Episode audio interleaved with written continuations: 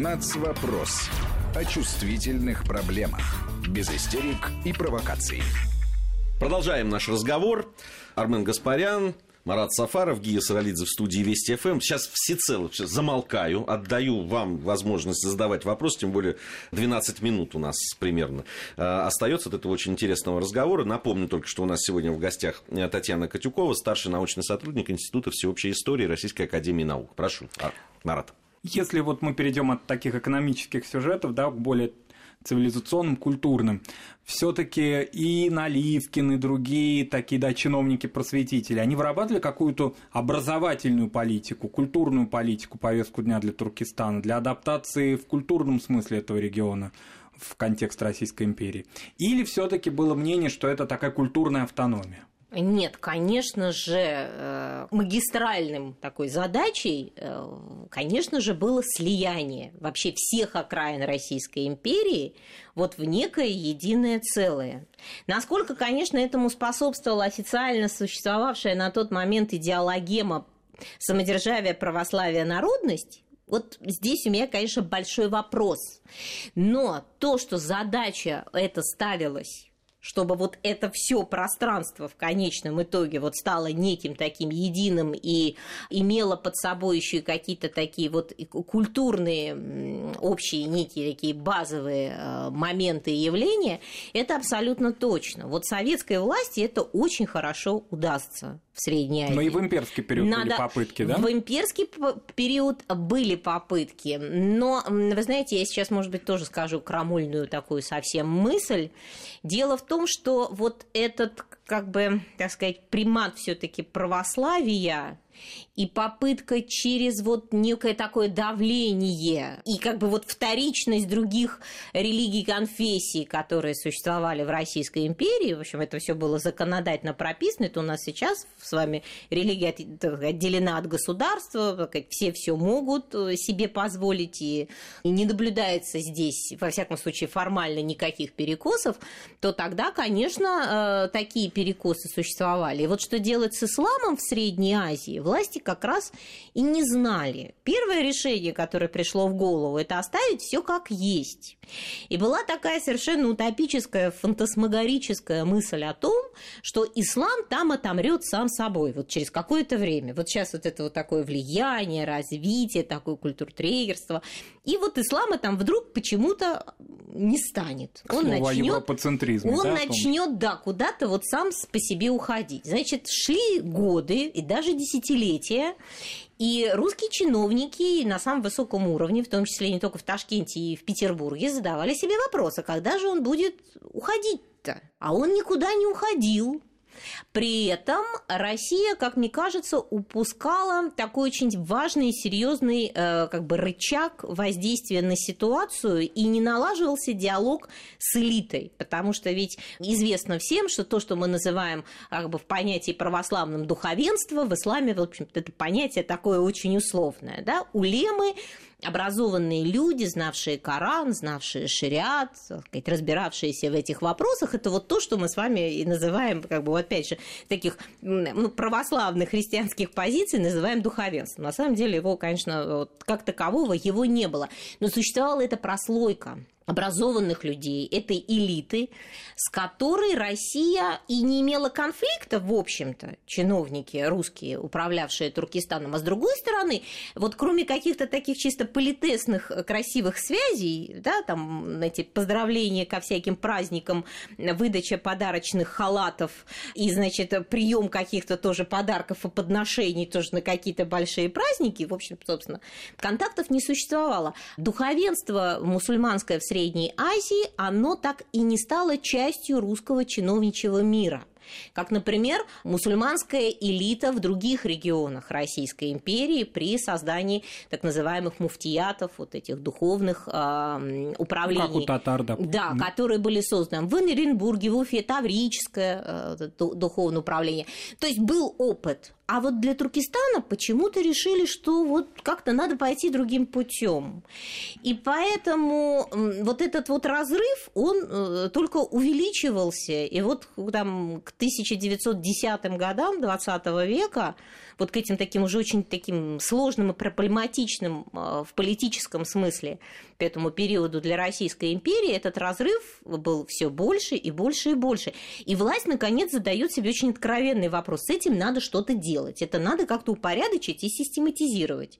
Либо вот, значит, ввести э, эти, это духовное управление здесь организовать и сделать их чиновниками на русской службе, которые будут получать э, зарплату, которые, значит, будут подконтрольны государству, которые будут продвигать реализовать ту государственную политику, которая государству интересна, значит, да, и как-то просвещение развивать в соответствующем ключе, либо же вот, вот что-то должно случиться неприятное. Особенно на фоне того, что уже там на Балканах разгорались конфликты, Османская империя была в них вовлечена, еще не началась Первая мировая война, но уже, так сказать, все там тлело и начинала загораться медленно. И вот в преддверии этой большой войны, которую вот ожидали и полагали ее неизбежной, все чаще задавали себе вопрос, на чью же сторону, если что, встанут вот эти самые туркестанские мусульмане. Не пойдут ли они как раз вот за, за так сказать, за Османской империей, видя в ней олицетворение вот этого некого символа и того государства, которое будет защищать их интересы, или же все-таки они сохранят видимую сейчас верность престолу, царю и отечеству? Это был большой вопрос. И вот в решении, значит, в таком, знаете, таком некотором переваривании и будировании этого вопроса вот прошли период с 1910 и где-то по 14 год, когда уже война грянула, ну и тут вот встал другой вопрос. А призывать ли их на действительную воинскую службу или не призывать? потому что они были от нее освобождены. В итоге решили, что призовем так это просто вот на тыловые работы.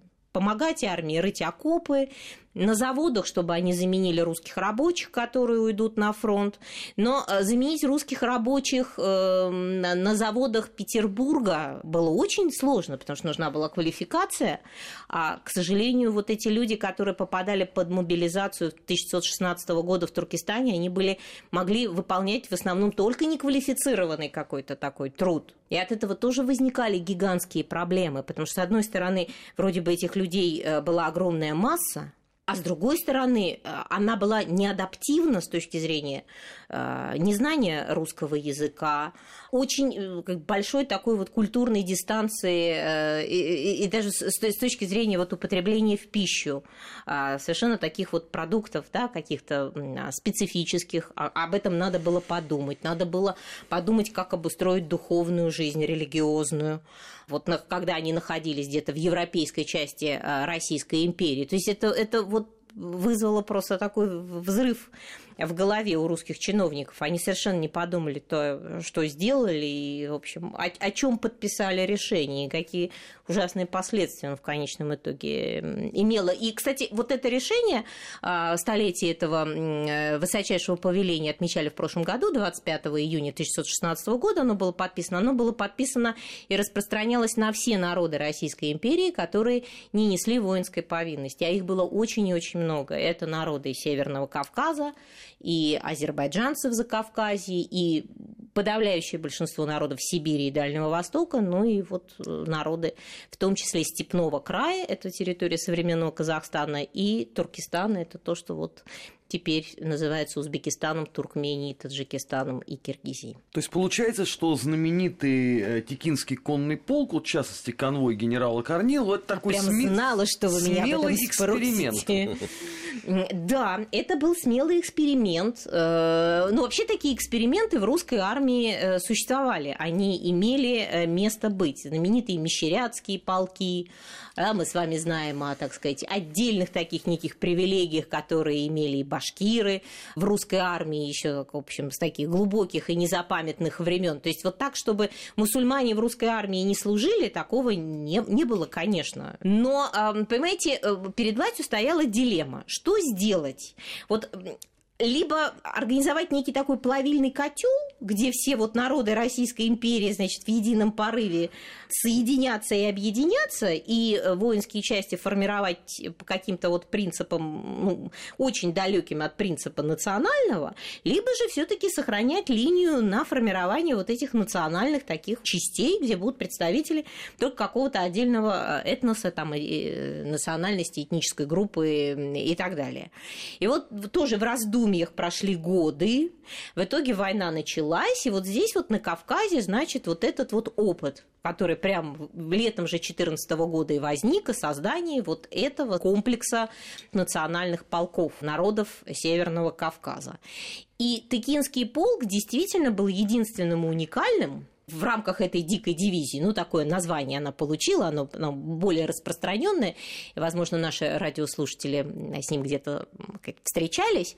Почему только тыкинцы, туркмены тыкинцы, жители Закаспийской области, э, жители современной э, Туркмении? Ну, вот как-то так сложилось исторически, несмотря на то, что территория Закаспийского края была последняя, которая была присоединена в результате военных действий э, в середине 80-х годов XIX века, почему-то туркмены были единственным народом, у кого попытались создать так называемую иррегулярную военизированную милицию. И вот эти вот полки, их было несколько, я не буду сейчас вас, так сказать, загромождать подробностями, они существовали практически с конца 80-х годов 19 века. То есть здесь уже был какой-то некий отлаженный механизм. Это тоже была не воинская повинность обязательная, туда набирали. Это была очень престижная служба, то есть это вот э, не было не отбывание тяжкой повинности, а наоборот, это, были, так, это было такое высокое доверие. И поэтому, когда вот в 2014 году началась война, решили на базе этих регулярных военизированных милицейских частей создать вот этот самый Тыкинский полк. И вот он был создан и проявил себя совершенно великолепно. Но дальше распространить на народы Средней Азии э, и Казахстана этот опыт э, русская власть не решилась. Я думаю, что придется нам еще раз встретиться. Потому что час, который пролетел, не, явно не, не хватило. Да, Татьяна Котюкова, старший научный сотрудник Института всеобщей истории Российской Академии Наук, у нас сегодня была в гостях. Обязательно обещаю нашим слушателям, что мы еще раз встретимся и поговорим, потому что ну, тема э, огромная и очень интересная. И в рамках над, нашей программы «Нацвопрос» мы обязательно к ней вернемся. Спасибо всем спасибо. за разговор. Да, спасибо. И спасибо. до новых встреч. Нацвопрос о чувствительных проблемах без истерик и провокаций.